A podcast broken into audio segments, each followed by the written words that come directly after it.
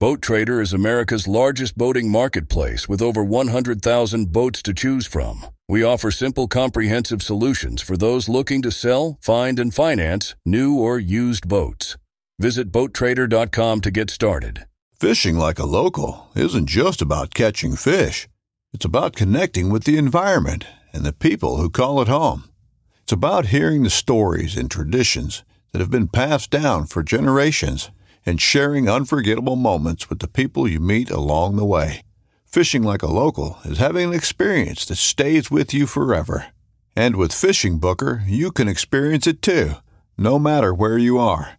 Discover your next adventure on Fishing Booker. What are the seven basics for deer habitat planning, and how can you make the most out of them while investing the least time and money? That and more on today's episode.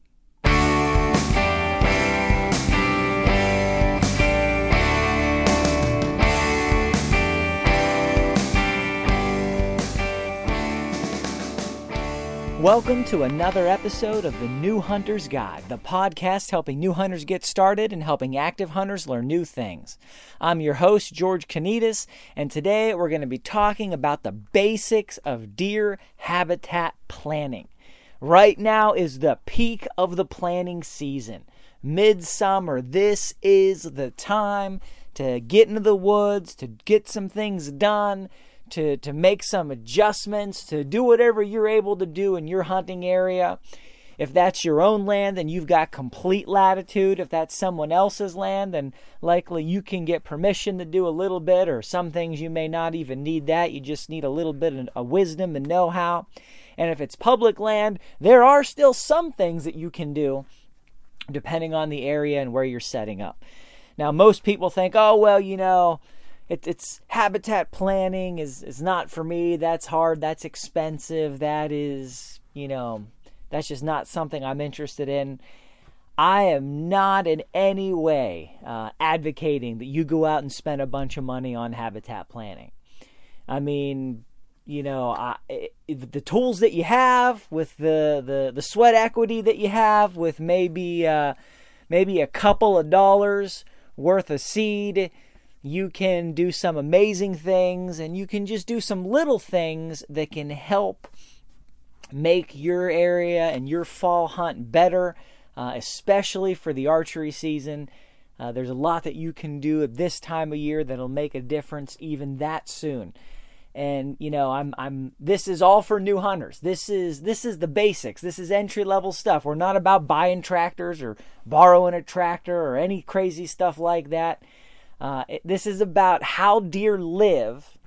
And number one, what you can recognize about how deer live to use that to your advantage. And then number two, how you can adjust and make uh, uh adjustments and how you can manipulate that in order to improve your hunting area.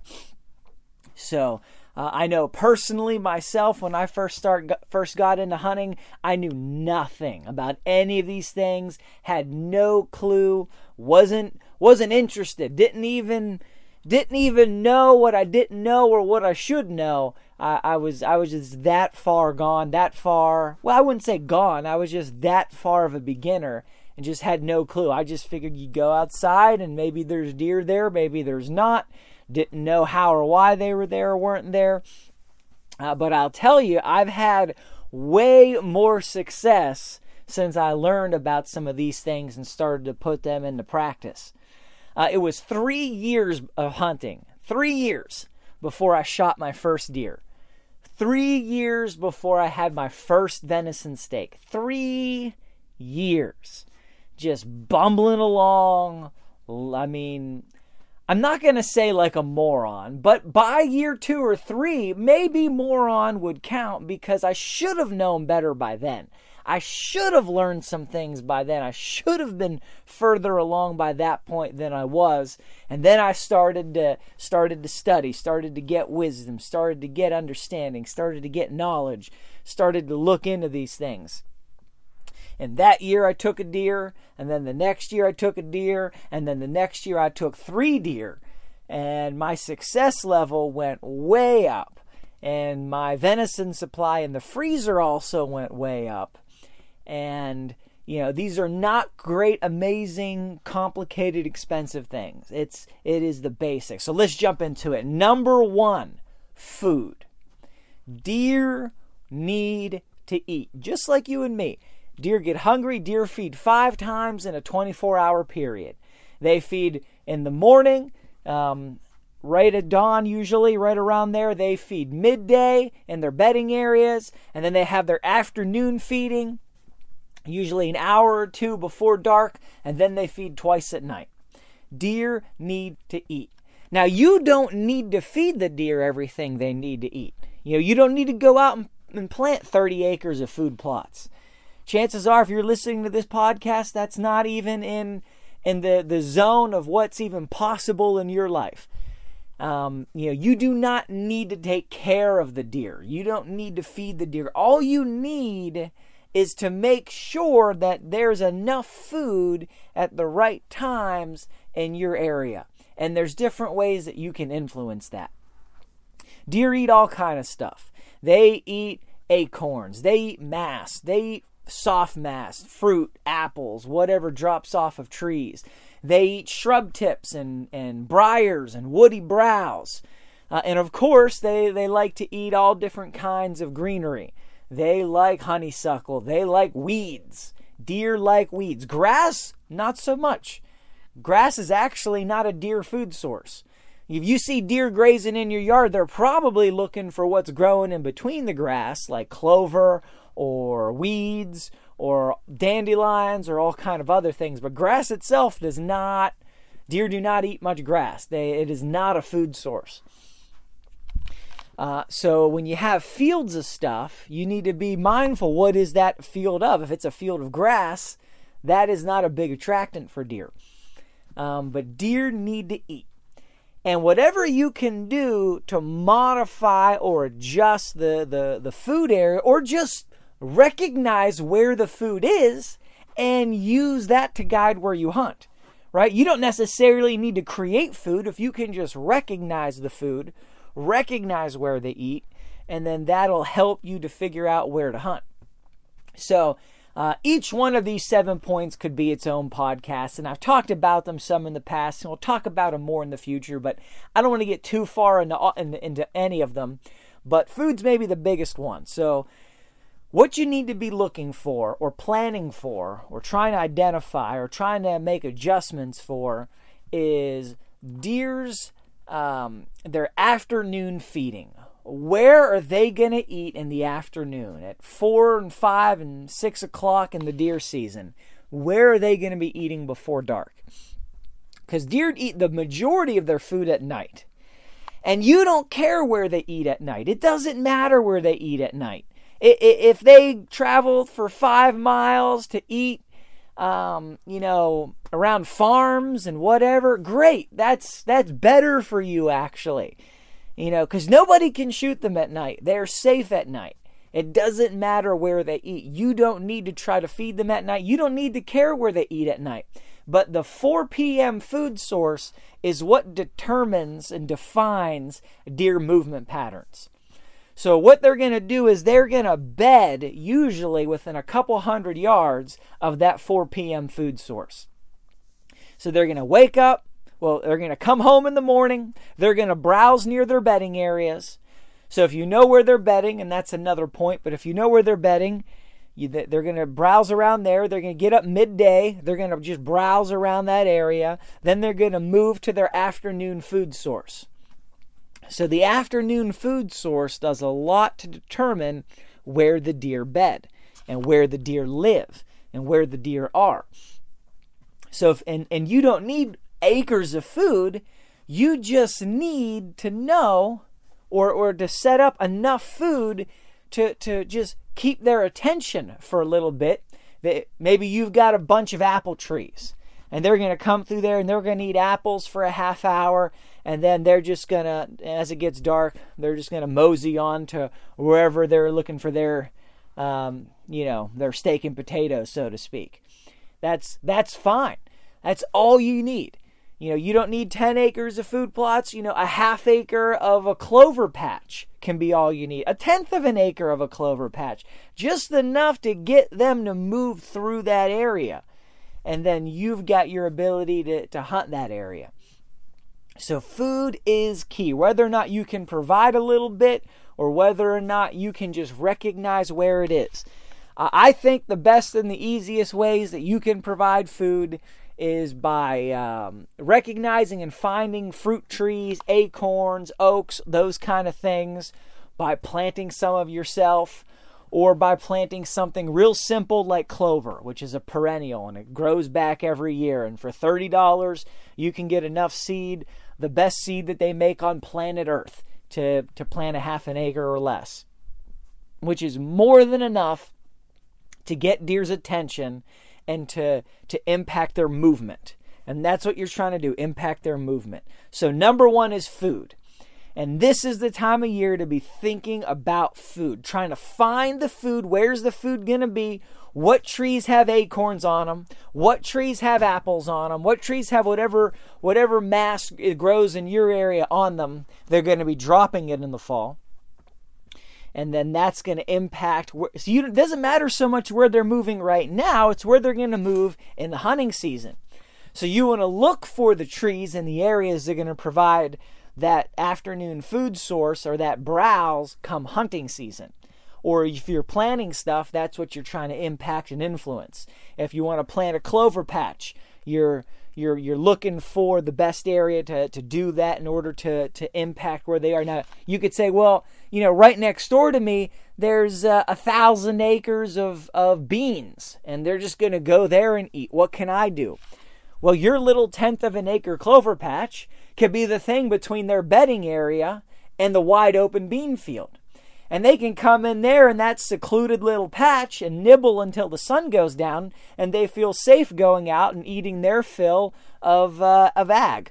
So you don't need all that much to impact and influence. You just need a little bit to get their attention before the sun goes down, and then they go off and they can eat, you know, whatever they want. So number one is food. Number two, cover.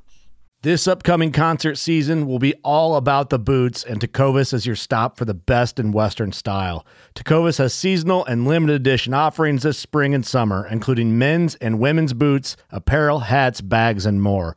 All Tecovas boots are made by hand in a time honored tradition with timeless styles that are always on trend. And Tecovas has first wear comfort with little to no break in period. It's hard to find this level of comfort paired with this level of style.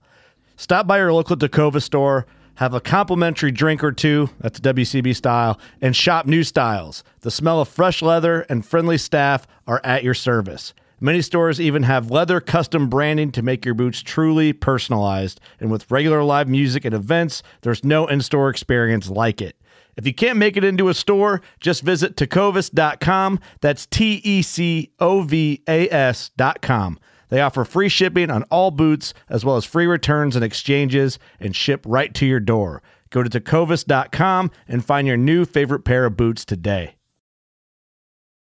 You ready? Showtime. On May 3rd, summer starts with The Fall Guy. Let's do it later. Let's drink a spicy margarita. Make some bad decisions. Yes. Audiences are falling in love with the most entertaining film of the year. Fall guy. Fall Guy. Fall guy. That's what the poster said. See Ryan Gosling and Emily Blunt in the movie critics say exists to make you happy. Trying to make it out? Nope. Because I don't either. It's not what I'm into right now. What are you into? Talking. Yeah. The Fall Guy. Only in theaters May 3rd. Rated PG-13. Deer need cover. You gotta have cover in your habitat. Now, what do we like as people and as hunters? We like wide open spaces. We want to be able to see. You know, is there a deer within 500 yards of us? We want to be able to see him coming. We want to be able to see him going. We don't want any surprises. We want to, to be able to walk freely we we will tend to set up tree stands and blinds and to sit down far far away from cover we want to be able to see as far as we can see in every direction. We like open areas. But deer are the opposite. They need cover. They want cover. Cover is security. Cover is safety. Cover uh, insulates them from other deer so they don't have pressure from other deer and, and social pressure, which is a thing for deer, especially for bucks if that's what you're hunting, especially. So you gotta have cover.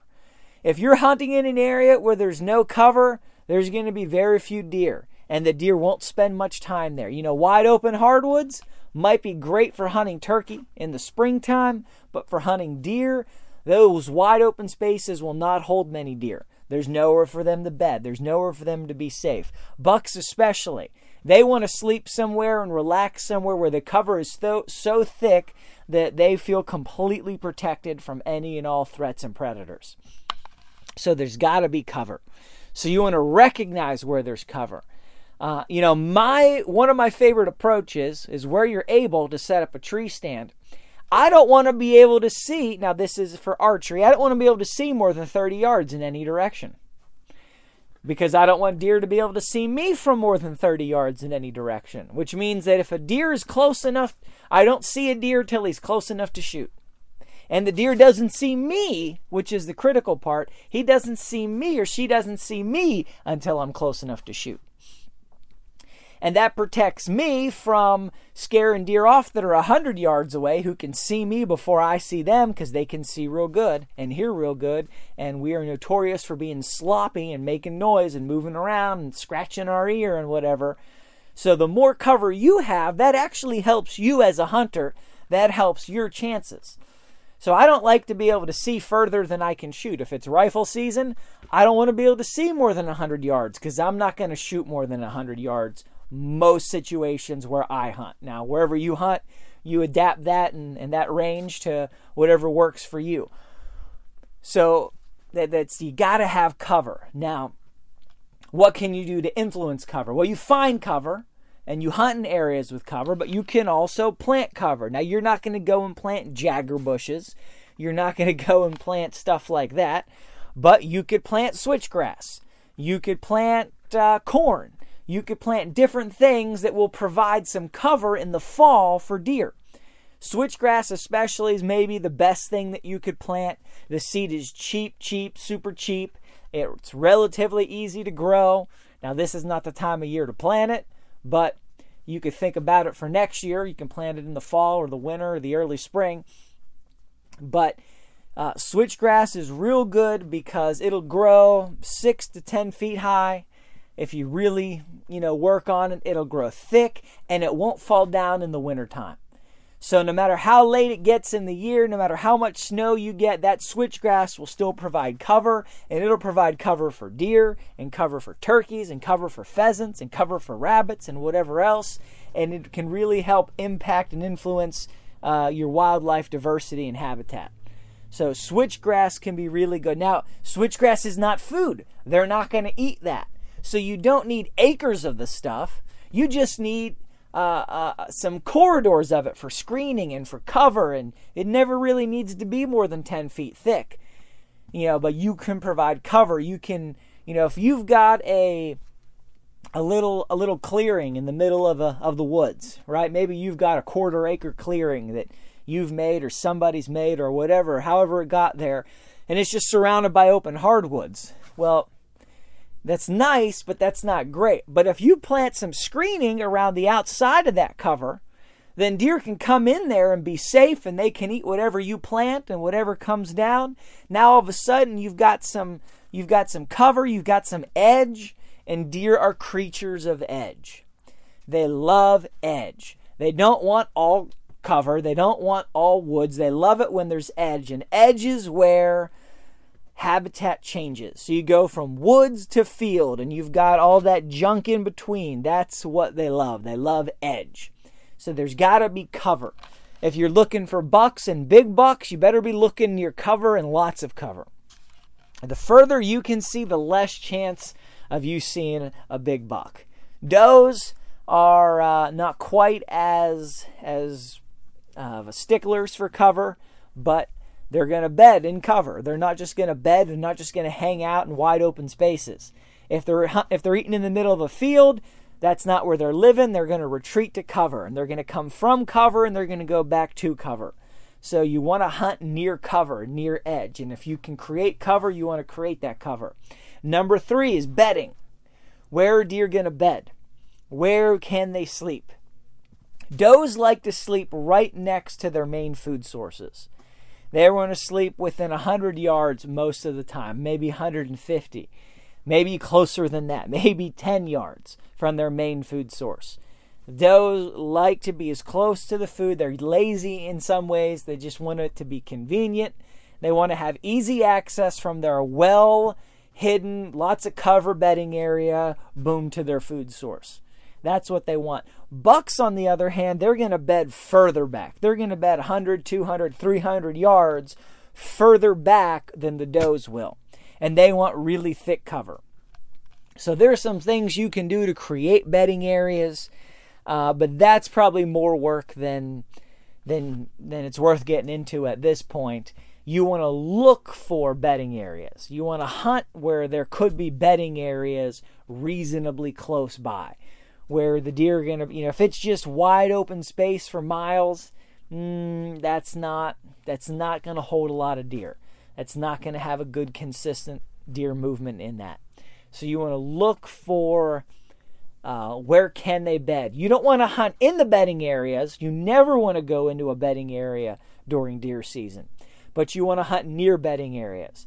And if you want to create bedding areas, you can create that by adding cover, by adding switchgrass. You can create that by adding, um, you know, small stands of conifer trees and, and things like that. You can create bedding areas by doing some hinge cuts.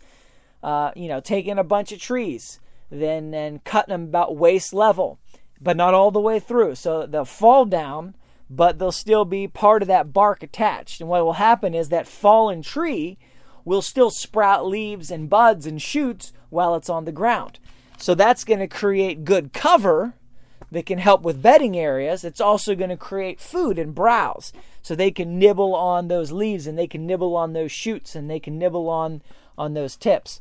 So those are things that you can do to create cover. If there's no cover, I mean, if it is just wide open forest, then you need to take action. If that's the only place you can hunt, you need to get permission from whoever you need to get permission from and maybe drop down some trees. Um, you know, there's a lot of fads around this and what do you need to do and so forth. Uh, best thing you can do, I think, is you just want to cut them at waist level. People talk about cutting them at head level or even higher than that in order to create canopy so that deer can hide under the canopy. Deer aren't scared of the sky. They're not scared of the sun. They're not scared of the moon. They're not scared of the dark.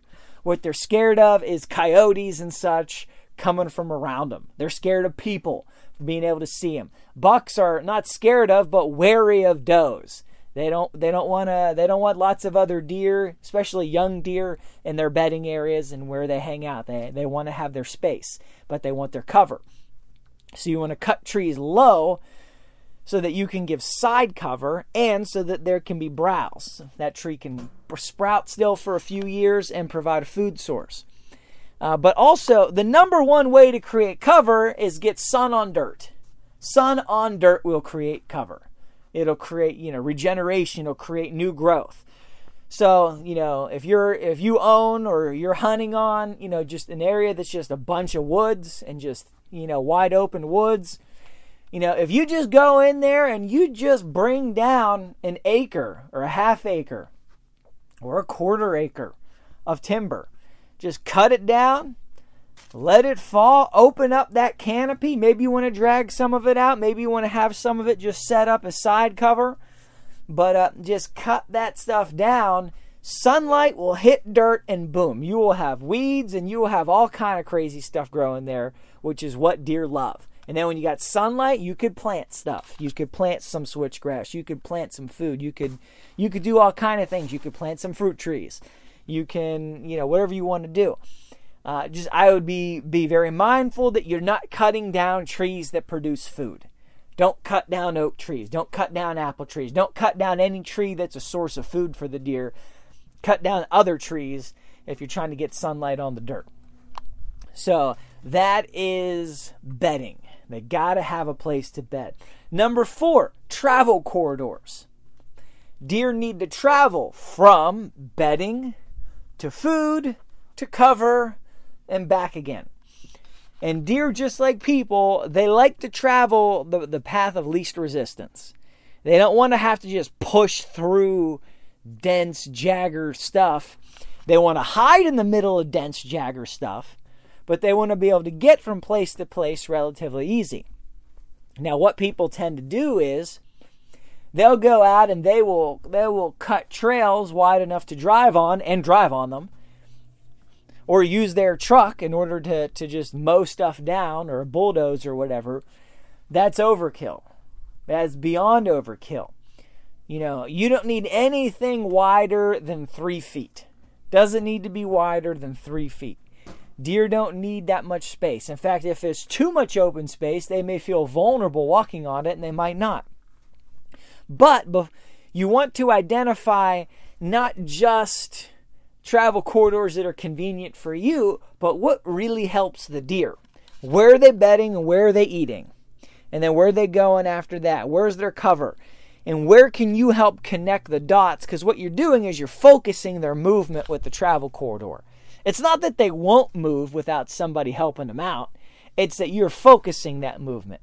You're creating uh, an easy trail for them to follow. A trail, not a road. A trail. Road can have the opposite effect. Just a small little trail. Just enough, you know, do they can they can move easily with side cover from one area to another. So you identify travel corridors, which is the easiest way if you need to cut some travel corridors.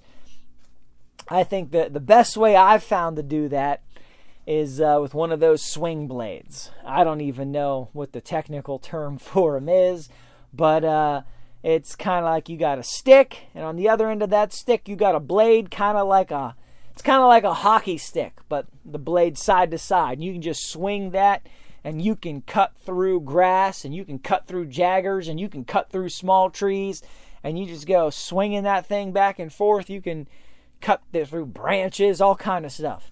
And so you need to cut through a little bit of stuff, a little bit being the key to, to make some travel corridors, especially if you are creating some cover, you're creating some bedding areas, you're creating some food, and there aren't natural trails in between them, you can help define those trails and and and help impact deer movement in your area.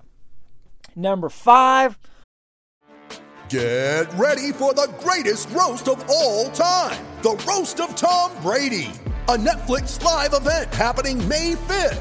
Hosted by Kevin Hart, the seven time world champion gets his cleats held to the fire by famous friends and frenemies on an unforgettable night where everything is fair game. Tune in on May 5th at 5 p.m. Pacific time for the Roast of Tom Brady, live only on Netflix focus points. Focus points.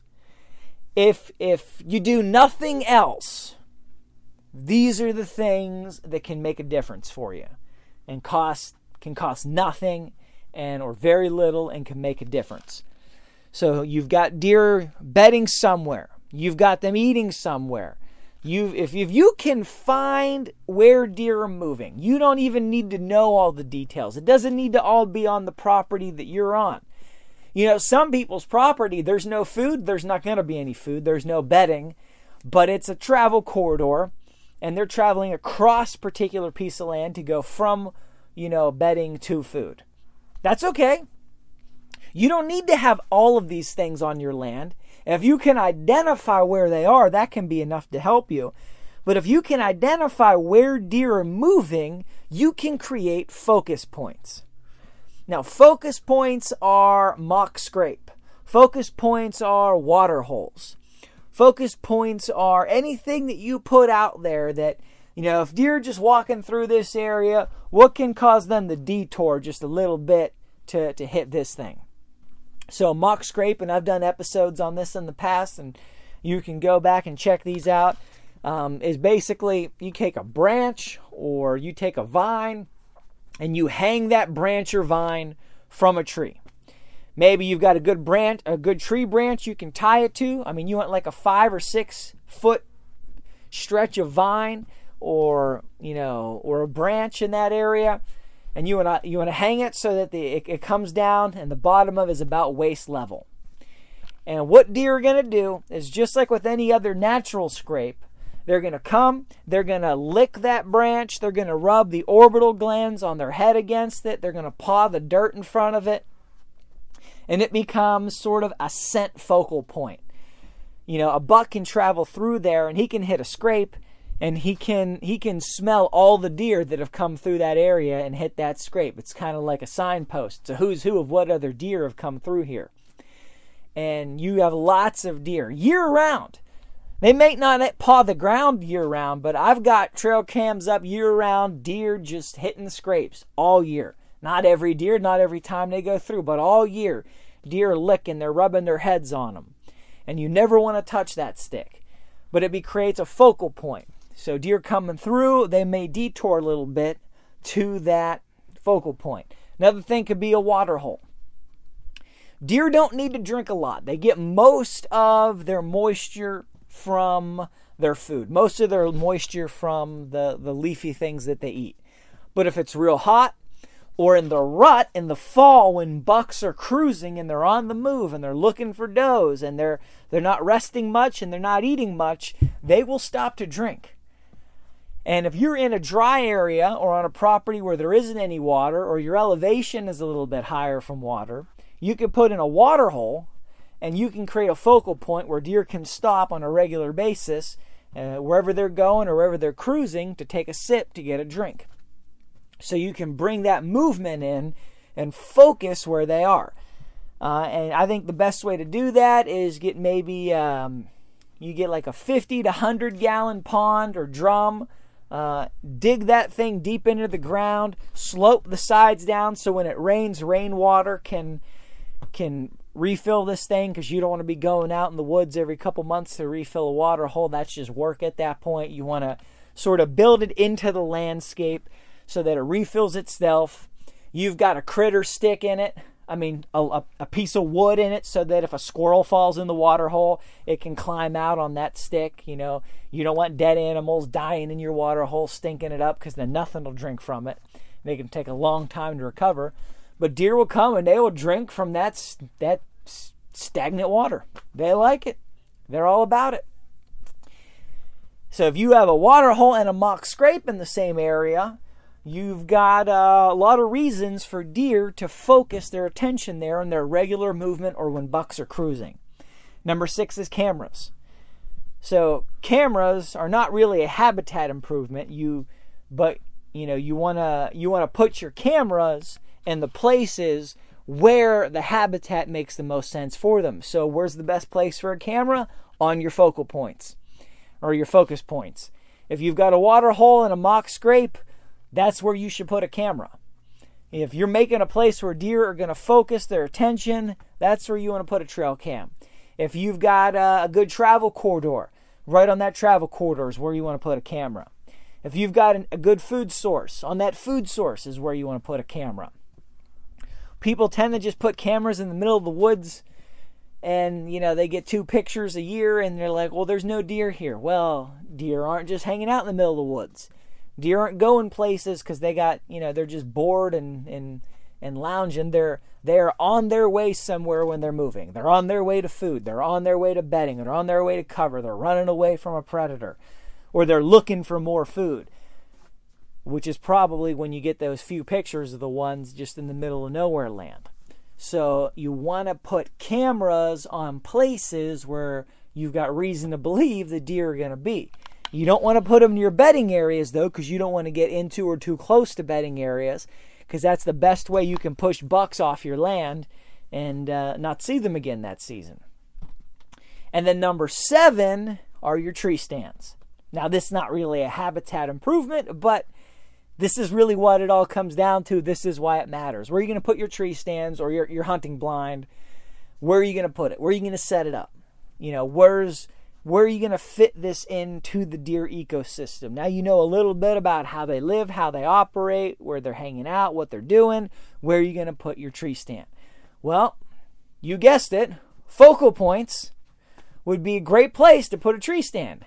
If you have a focus point where you've got a water hole and a mock scrape and a camera, Why would you not put a tree stand there? That's that's a no-brainer, assuming the camera gives you the intel that you need to make that decision, which is why we use the cameras. Cameras let you know is this working? Is this mock scrape working? Is this water hole working? Is this travel corridor working? Is this food area working?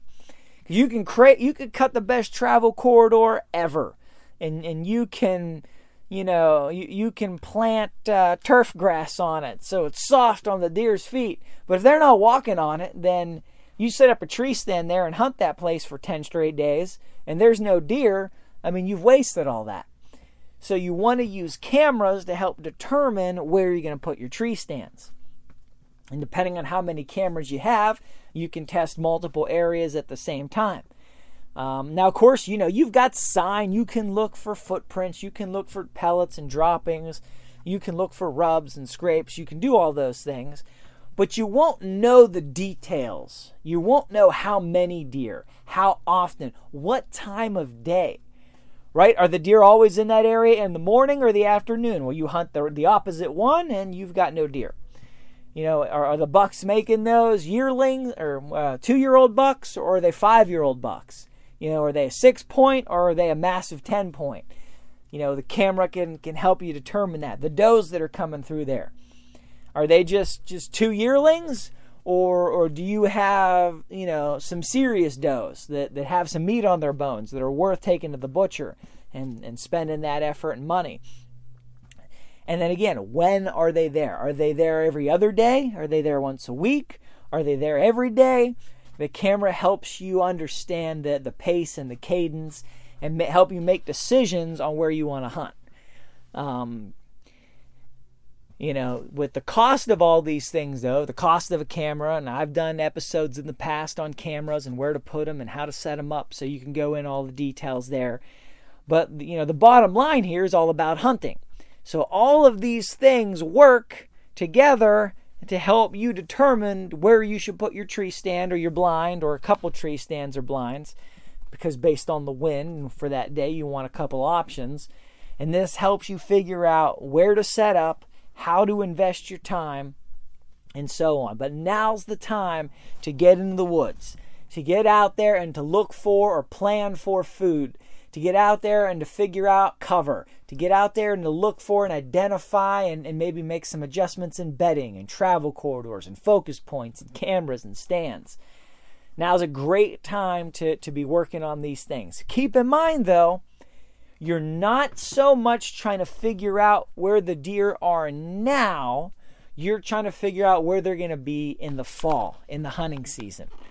You know, where are they going to, if you hunt archery, where are they going to be in October and September? If you're hunting rifle, where are they going to be in November and December? So you're not looking for the food sources necessarily they're eating now. You know, they might be eating soybeans on the neighbor's field. Well, that field won't be there in November. So you want to look for the trees that are growing apples and acorns now that there's no deer eating under because the the food's still in the trees and figuring out okay, okay where are those deer going to be later when you know these a plus agricultural food sources and farms run out and they get plowed over and they get harvested where are the deer going to be after that? Where are they going to be when you're hunting? So that's what you want to think about. All this is not so much based on where they're at now though that's you know just to know they're in the area is good but you want to be thinking about where are they going to be when you are going to be hunting them what are they going to be eating then? You know, what you plant today is not what they're going to be eating today. It's what they're going to be eating then. So all these things come together. So I hope this was helpful for you guys. Head to the website newhuntersguide.com, check out the show notes, leave me some feedback, send me an email, hit me up on Facebook, send me a comment through the website. Love to hear from you. Love to get your feedback and your questions. Uh, appreciate you guys. Till next time, God bless you and go get them in the woods.